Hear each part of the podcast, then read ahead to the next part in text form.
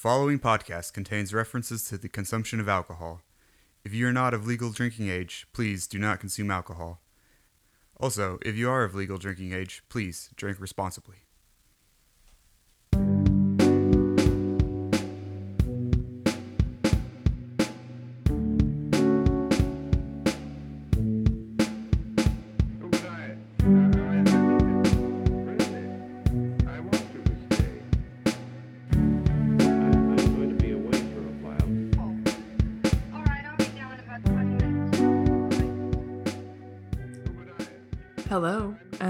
Welcome to Rhetorical Magic Cocktail Hour.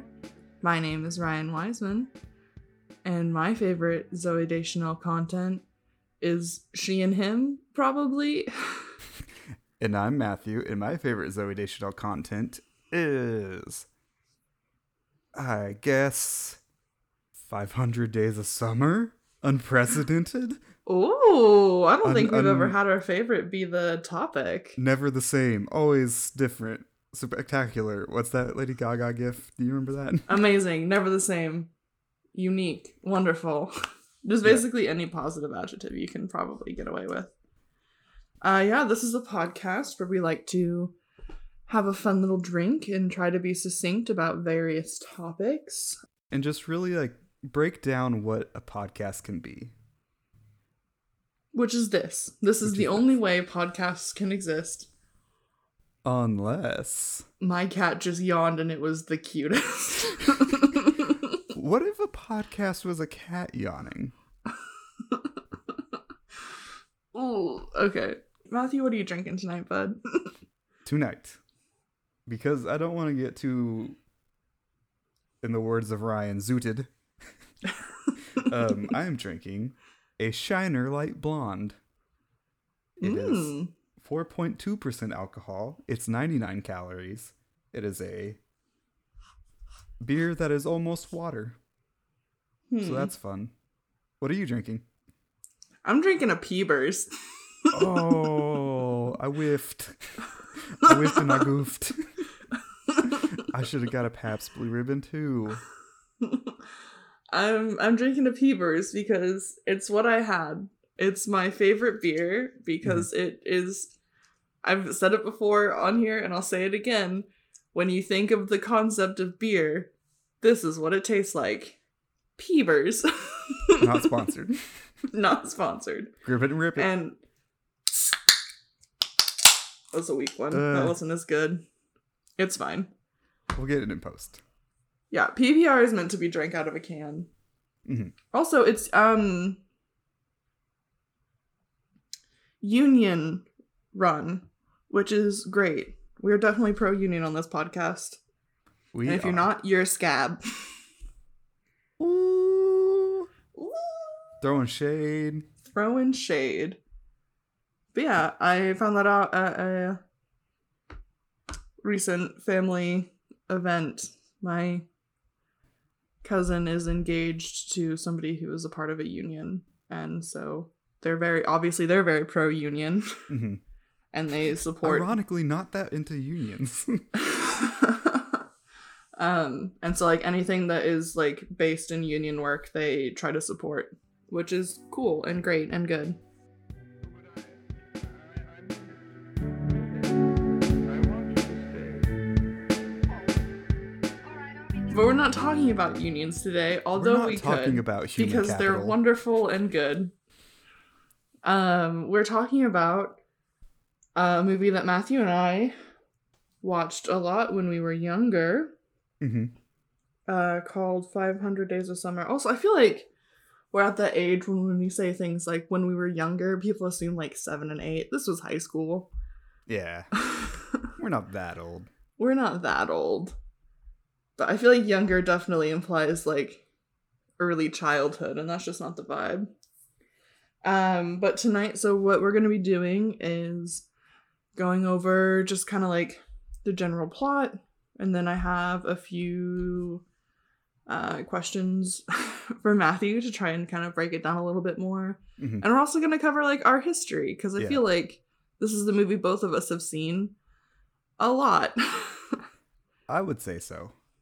I would I hesitate to say this, but I think I've maybe seen it more than the Magic Bullet infomercial, Ooh. which is a big statement. Which is honestly more of a commitment because it is longer. hmm And then once I said that, I was like, "Have I though?" Because I watched that infomercial a lot. I'm gonna say I, I'm gonna say I've seen 500 Days of Summer more. Do you, it- it in your like modern thing to have seen more? in your modern times, do you still watch the Magic Bullet commercial? I have watched it once in the past year, which But is that more than I have watched 500 Days of Summer. Spoiler Okay. alert. um, I think I think that both of us have seen it enough that we get the Mhm. the general gist. Uh, I- do you want to? I don't think I've seen it more than I have seen the film School of Rock, starring Jack Black. That's a movie. And the podcast has ended. that was the code word. That ends you know how. Pee Wee Herman had like a secret word and everything was happy. That was the code word where this is just done. See, I was thinking the Machi- the Manchurian Candidate, where it activates the sleeper cell. but that's just how our brains are different. that's what makes the podcast fun. you think of Pee Wee Herman, I think of the Manchurian Candidate. Um, When so do you want to be give? thinking about 500 Days of Summer. I'm so sorry I talked over you.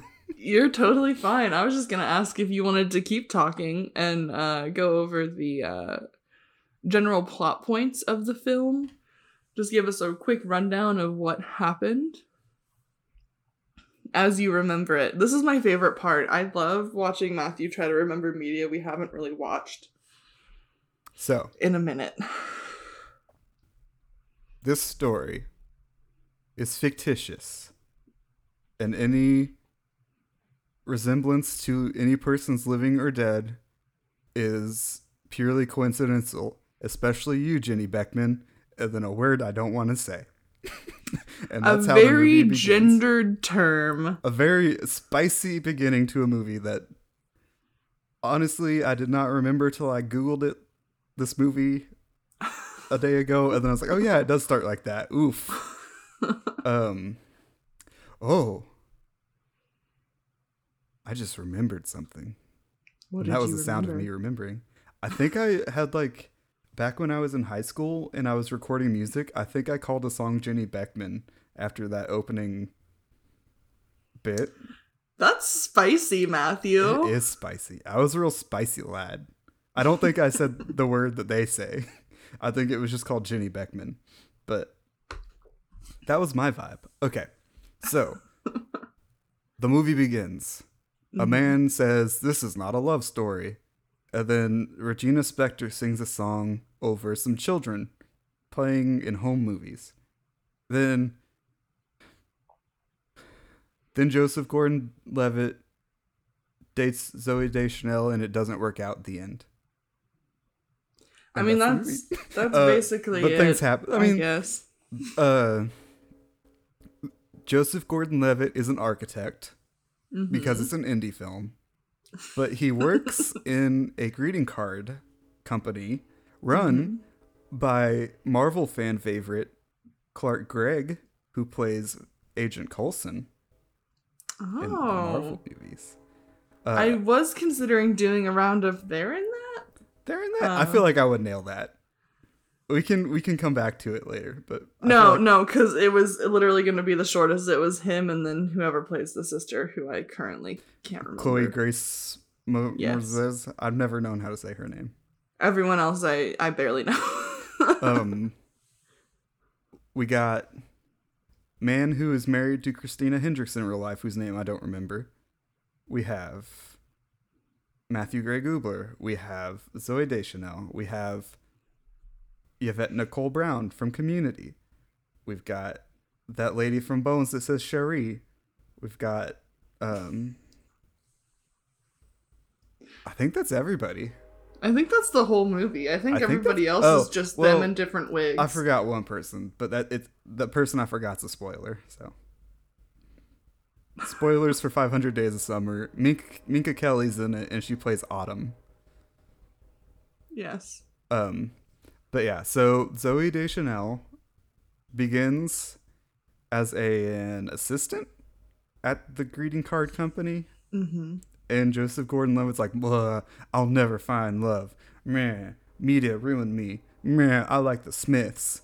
And then he's listening to the Smiths in an elevator, and Zooey Deschanel's like, "Oh, I love the Smiths."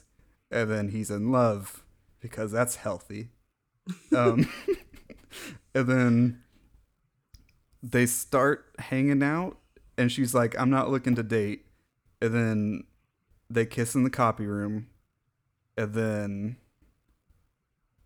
they bone. let me let me take that again. And then they make love. let me That's take that somehow again. worse. Then they engage in coitus. Oh my god. Oh my god. Let me take that just- again. And then they make the beast with two backs. Let me take that again. Last one, and this time I'm going to give you a note. Ernest. Ernest. Ernest. I've never seen any of the Ernest films though. and then they then they do the Jim Varney. Oh, fuck you. Um Just say they hooked up and let's move on. okay. um and then they hook up There we go. and then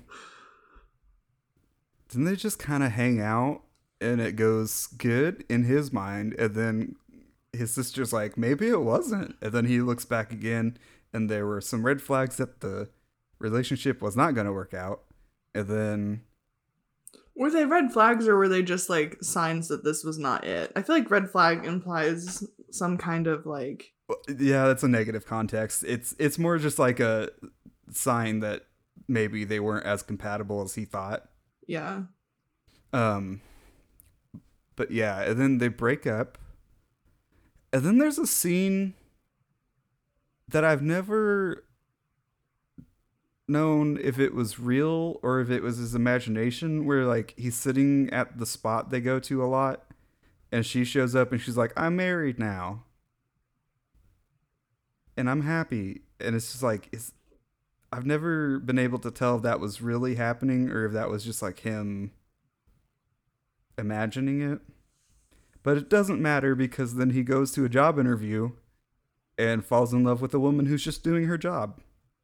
Yeah. We learned that he has not learned healthy relationship habits at all. Mm-mm. And that's the film. Yeah. And I only spent 30 minutes trying to think of synonyms for hooking up. I love how the the point of the film is if you are a mediocre white man, hmm you can do absolutely no character growth and still come out on top. hmm I do think, not to jump the gun too much, I do think the end of the film ruins the film. Looking Mm. at it from a from a perspective in the year of our Lord 2022. Yes. But- Yes. Um Yeah, you there are like a couple of little points and it's not even really like major plot points. It's just like so like they have like a like a small not it's not even a breakup moment. It's like they like get into an argument about like what they are and she like defines um Summer defines that you know she doesn't want a relationship. And then there's like that scene where like it's raining and she comes over hmm That's after he punches a guy that's hitting on her, and she's like, "No, this yeah. isn't good." Yeah. Definite displays of toxic masculinity. Um and then one of my favorite scenes in the movie is when it has like the two situations juxtaposed together as like they're happening of like reality and like what he imagines. hmm Um absolutely one of my favorite moments. Yeah. um because it like it like runs up like uh she invites him to like some kind of party that he doesn't really know what kind of party it is and so like in his head he's like this is gonna be them reconnecting this is gonna be hmm um you know like he's gonna be like staying over and like all this Yeah. stuff and then like the reality is like it's an engagement party and she views him as a friend I want you to stay. let's let's talk about our uh histories with the movies with the movie not all movies Every movie. The first movie I ever saw was Land Before Time. I don't think that's true. Uh, uh so so when did you first watch the movie I think. Let's see. I remember when it first came out. mm-hmm. Uh, I think I wanted to see it because I had a huge crush on Zooey Deschanel in high school because I was a hipster. Mm-hmm. It was obligatory. Um, I don't think I saw it in theaters. I think I waited till I could rent it from Crown Video on North Range Line. Which, okay, so for the Zoomers listening, renting a video means you would go to a store that had a bunch of DVDs and you would buy one, but you had to take it back after a certain amount of time. um, so I think I rented it because I went through a phase where I rented really artsy movies because I thought I was that guy. um, Is 500 Days of Summer artsy? it's it's on the artsy side. Okay. Nice It's got a me you watched non-linear-. It's got a non-linear uh story, so Okay, I'll give you that. you don't see uh Marvel making a non-linear story. I don't know why I just went so hard against Marvel, but whatever. Um uh but I think I watched it and then at the time I was a sad boy. hmm So I related to the character of Tom and then I had the epiphany of, oh no, I relate to the character of Tom. Maybe I should be realistic about relationships and uh, that kind of stuff.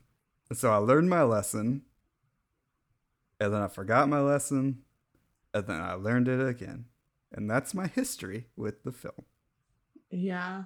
Um I had kind of a similar I don't think that I ever related to Tom, but I when I first watched it, I did not watch it with like Catholic school doesn't number. Mhm. and misogyny is rooted in a lot of the lessons that we learned.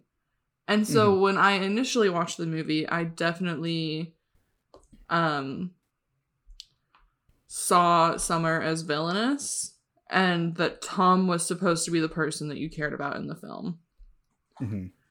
Um and that was high school. Luckily, I have grown a lot and worked through internal misogyny and just or internalized misogyny and like understand that like that's just not an effective way to view women. Mhm. Character Um, growth. Character growth. Unlike Tom. um Oh, Oh burn. Um gonna need some aloe vera for that burn you just gave him. Yeah and i think i think the height of it was i had this oh man. I so matthew and i make notes that kind of cover um like an outline of like how we're going to talk about stuff and i do just have it listed as ryan's college revenge um which is much more dramatic than what it actually was. Um i had this professor that i just did not vibe with.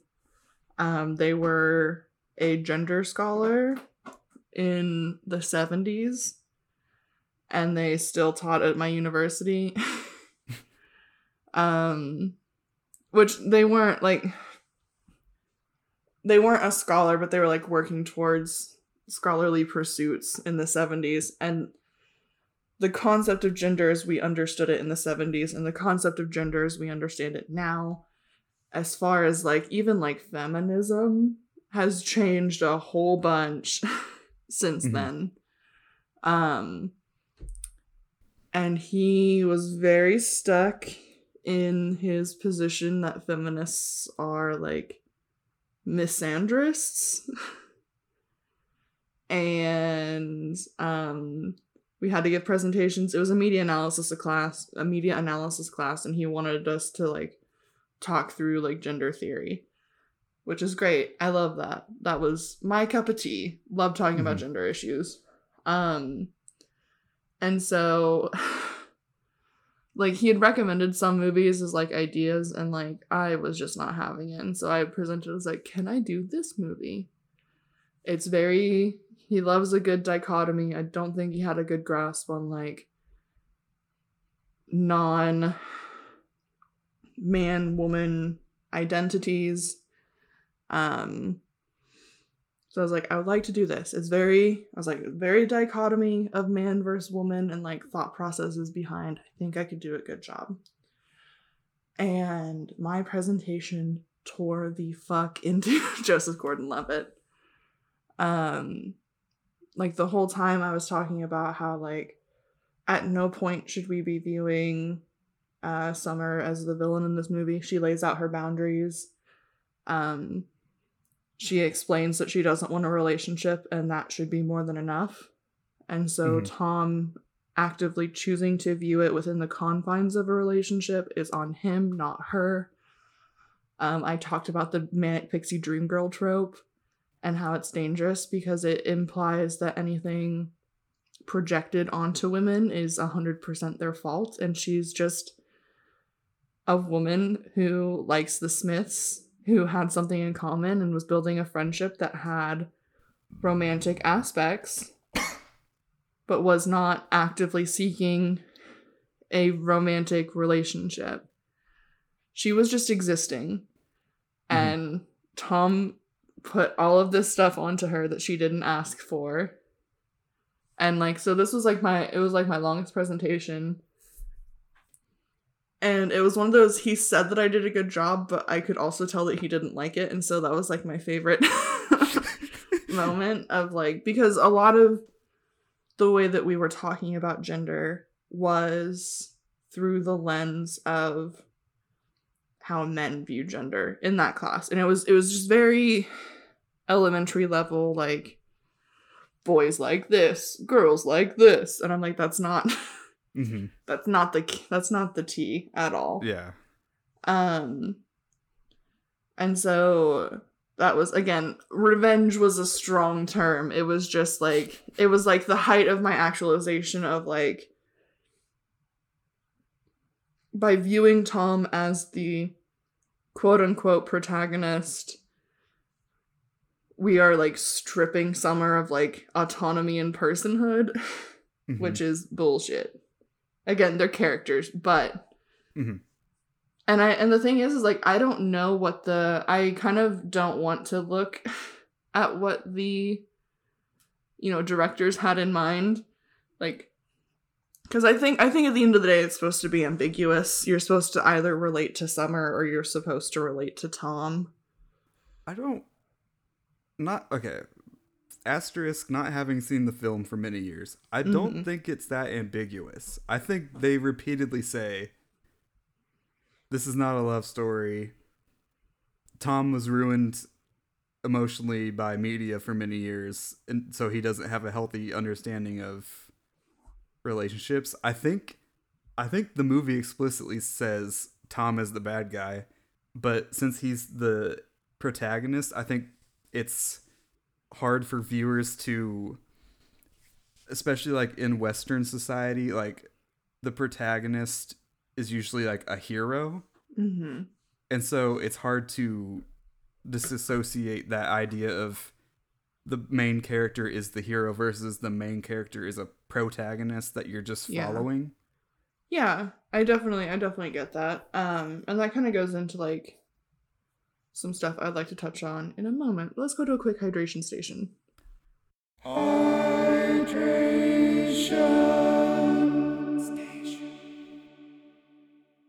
Um, welcome to Hydration Station, the part of the podcast where we take a little sippy do of water Mm-hmm. and remind ourselves on those hot summer days in the early days of February that you need to stay hydrated when you're drinking any form of alcohol. I don't know why when you said that it made me think of those Hollywood nights in those Hollywood hills. and that makes me think of the Fast Lane by the Eagles. So this is just a good this is a good one. Ryan, I think we're doing a good one. We need to make a rule where you can't speak when I have water in my mouth. I'm so sorry. I'm not allowed to speak during hydration stations anymore. No, you can speak during hydration station. curse. I just gotta get that sip in first because This is about number two in the last two episodes that I've almost killed you. a little bit. But I love you. I do. I appreciate it. We're doing good. In my defense, that's just a curse I have where I say really funny things the moment somebody takes a drink. Because it's not just you, it's like several people in my life that I've almost killed because I said something at the wrong moment. Yeah. Um, that's Hydration Station. Don't, kill, your friends, folks.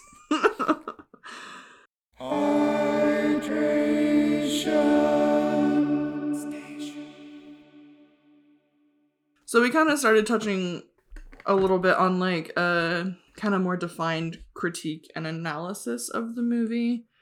Um, I think something that is really important, and I think the movie highlights well, is like the concept. It introduces the audience to the concept of an unreliable narrator Mm-hmm.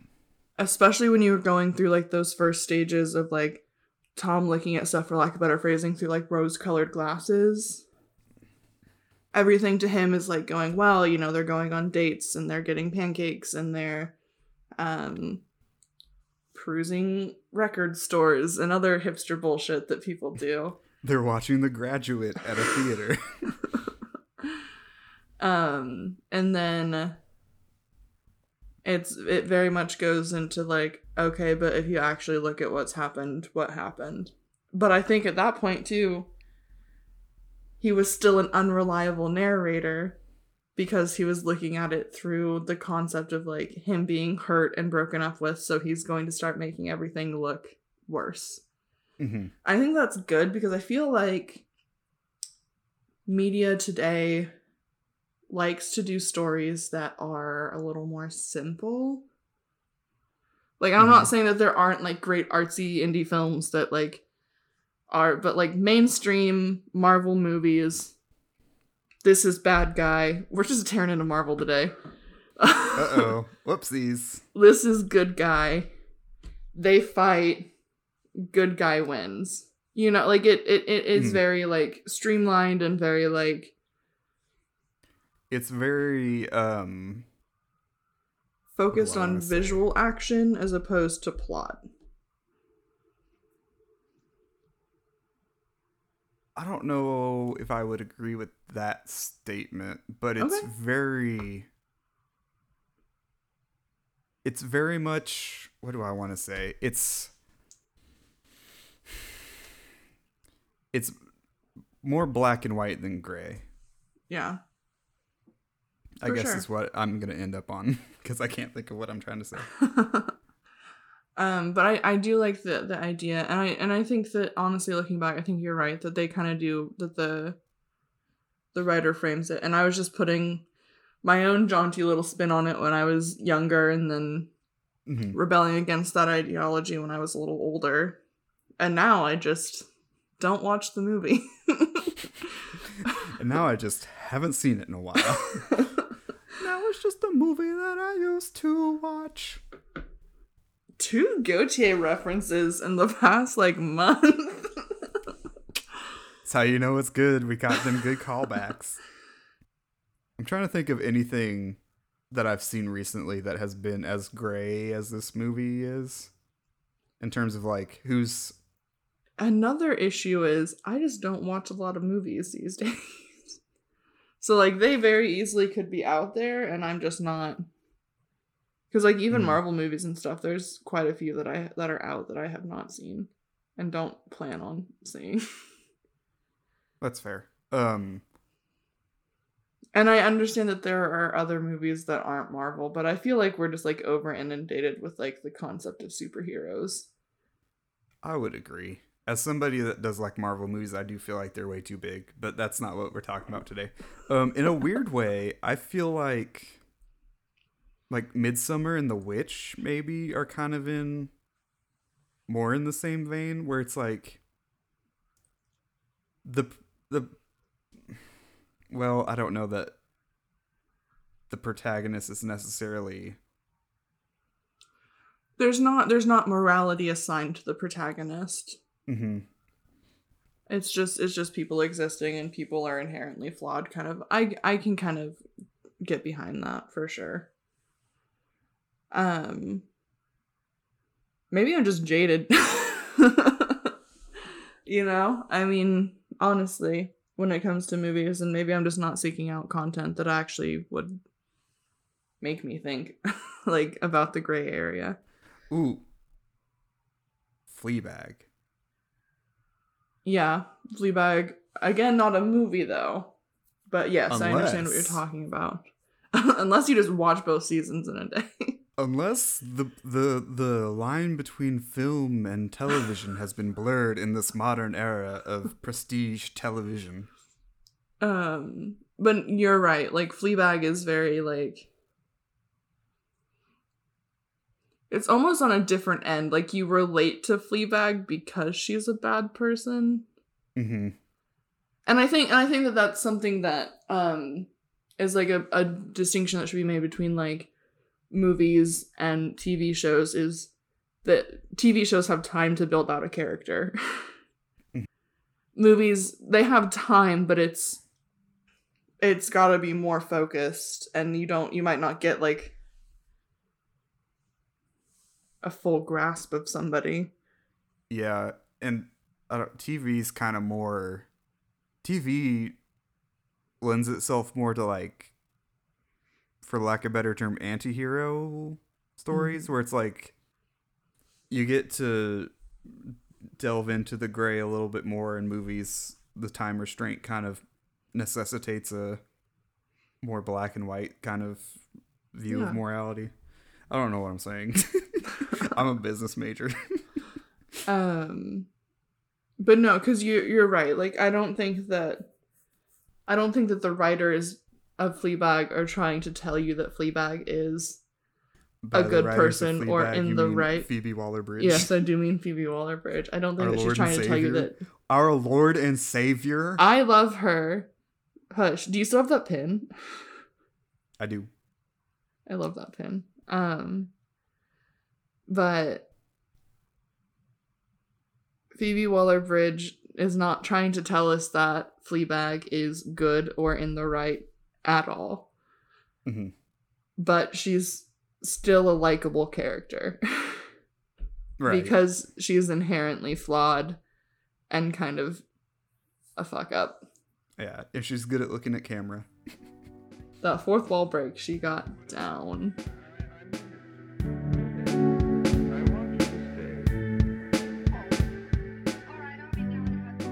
Uh, do you want to talk about Manic Pixie Dream Girls for a bit? Yeah, um, I'm kind of interested in like your thought on the manic because I feel like it's like manic pixie dream girl trope as a whole is like the concept of like the woman exists for the sake of building the man's character and Mhm. like typically they're very like free spirited and very to use like not great phrasing like they're not like other girls. They Mhm. care about important the boy things like art movies and they like the smiths. Mhm. um and like that trope is pretty common in media of like i can do whatever. Um and i feel like that's a trope that zooey deschanel played pretty often for a Mhm. while there Yeah, I think like after 500 Days of Summer, that was she kind of got typecast as hmm the Manic Pixie Dream Girl. yeah Uh, I, I remembered another Zooey Deschanel film, Yes Man, yep where she basically played Summer but like turned up a notch. Which being typecast is not necessarily like is not on Zooey Deschanel. like No, no, no, no. she gets the Uh, role like she works hard to get the roles that she gets and i'm not and i'm not saying that and i'm not even saying there's anything inherently wrong with the manic pixie dream girl trope until you have because there are free-spirited women like there are people who act very similar to summer who just exist and are living their best lives but the trope becomes an issue when the character is created for the sake of the male character. It's it's it's likened to a different form of like refrigeration of like this girl can just be put on ice until until Yeah. the character needs plot points. Um so i again i'm not like against the concept of like a manic pixie dream girl. They're great. And i think i think that it's inherently misogynistic to try and be like people who are like this are stupid. People who act like this are doing it for a reason and that's manipulative. Because i don't think that that's accurate at all. I think that very much it is okay for people to just act how they like as long as they're not doing anything morally reprehensible or like Mhm. harming others or themselves. Like generally people are okay to just exist how they exist. Um but i i think so i think i think the issue with the manic pixie dream girl trope is when it falls on the onus of like the man's existence. So like ramona flowers and scott pilgrim who is also not a good person. Mm hmm I'm sure we will we will talk more about that at some point. we'll get there eventually um because i'm also thinking of not to just keep bashing movies we watched in high school but nick and norah Just anything with Michael Cera. michael cera played a very specific kind of guy it's the nerd that played bass. um but michael cera but it found the episode title. Um but no so there's nothing inherently wrong with it. What are your thoughts on like the manic pixie dream girl trope? Um, I think they're similar to what you said so far. I think I, I don't think there's anything inherently wrong with it until it becomes this character only exists to be part of like furthering the plot of a male character. mm-hmm. Yeah, I, I, I don't think that there's anything that I could add to the Manic Pixie Dream Girl that you haven't so eloquently placed before us. oh thank you um okay so i'm gonna ask you this then is there a bad guy in the movie and why is it chloe grace moretz i'm just kidding There is, but it's the viewer. Ooh. Can you elaborate? No. Just kidding. Um and that's not my real answer. Um so I don't think there's a bad guy, Mm-hmm. but I think there's definitely I don't know that a wrong party is there you're you're being told a story in a biased way mm-hmm. which I mean if I told you about my past relationships, it would be in a biased way. That probably wouldn't be completely accurate. That's just human nature. Yeah. But um Which goes I back to like the unreliable narrator. I mean, like, yeah. But um I think I don't think there's a bad guy, but I think there is a character misleading the audience with the story they're telling, and that is Tom. mm-hmm.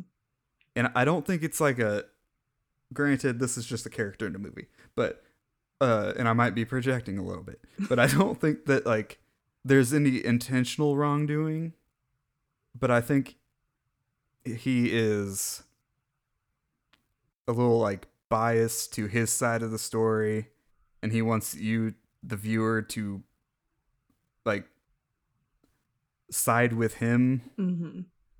and it it I don't know. It's it's a very human impulse to kind of fudge the details to make you look favorable. Yeah, I get But that. that's that's my opinion. And then the other villain is obviously Clark Gregg. Yes. Uh, uh, what about you? I I mean I agree with you that I I don't think that there's necessarily a villain of the film, and I don't think that all films need like a bad guy to be pointed at, you know. So I really do like that. Um, I would like to kind of delve into why you don't think that the conversation between Tom and Summer happened at the end of the movie. The timeline's weird Yeah. because it's still within the 500 days that they have that conversation. Because day 501 is him meeting Autumn, Mm-hmm. but I don't remember the day count of the last day that he talks to Summer before that conversation, but I want to say it's not a huge number of days. So I think I think the last time they talked to each other would have been at the party, and even then I don't think that she would have talked to him. So I could see again it's characters so like it's not like real people, but like I Mhm. could see the character of Summer like reaching out to him and being like, "Hey, I saw you at the party but we didn't get a catch up. Can we?" So like I think that the I agree, I think the conversation happened. At least I hope it does because I think that that conversation is really what for the people who are watching the movie who are not looking at it critically as a whole thing and would maybe be the people who are like siding with Tom. Mm-hmm. I feel like that is the conversation. It, it's pretty pivotal in like giving Summer back her personhood and like allowing her to advocate for herself and being like, you put all of this on me. And like the relationship that I have with like my new husband was everything I didn't feel with you. Right. And I don't know that Tom the character would have had enough character growth to, especially with 501 being the day that he just starts over. Because if it was in his head, that shows a strong amount of character growth that just disappears when he sees another pretty girl. And I hate that more somehow. Yeah, the end is awful. Um, so I have looked up a a like timeline. Definitive timeline. Yeah. So, and it's not as quick as I thought. The t- it's still a very abbreviated timeline, but Mhm. so day four oh eight is the party. It what this what this timeline says is uh the famous dual screen party, Mm-hmm. which is the expectations versus the reality party. Yeah. And then the them talking at their spot is day 488. So there's 80 days in between those two, Yeah, that's like two months. which seems fast, but I guess is realistic. So I guess I don't know. It's for some reason it always seemed like it wasn't real to me I I can and it was I like can his imagination. that. But if you think about it, we only see like maybe 20 days. You know, like it's not we don't see every we don't see all 500 of them. And also, Tom is an unreliable narrator, so he's probably rounding. hmm But it's just a nice a nice round number.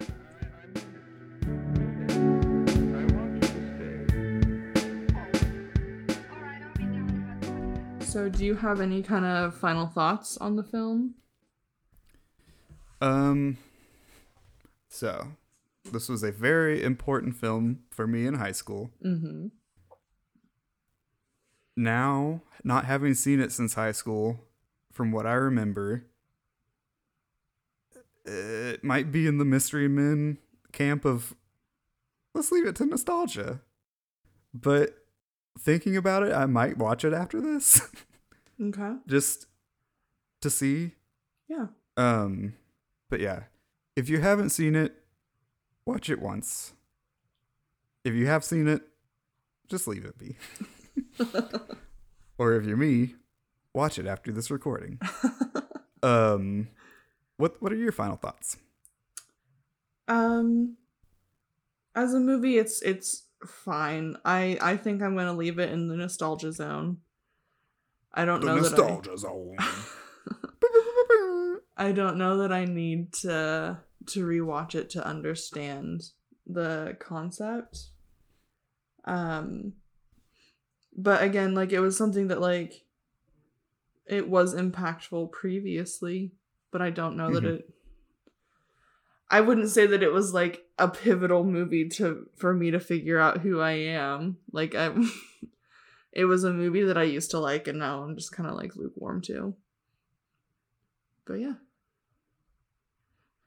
So this has been Rhetorical Magic Cocktail Hour. Yep.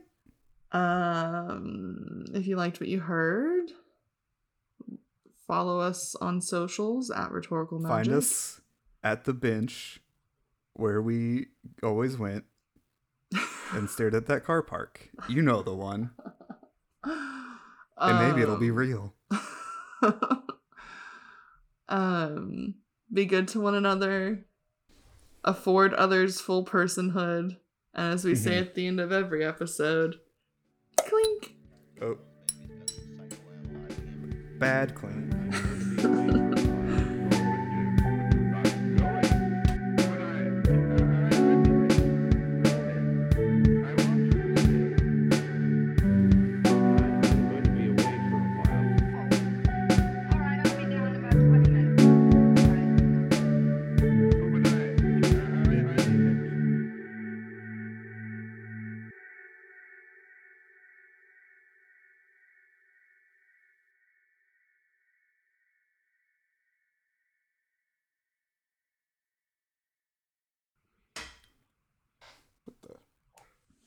Oh, I almost unplugged my recording equipment with my foot. oh that no that that not would have been good that would not have been good Yeah.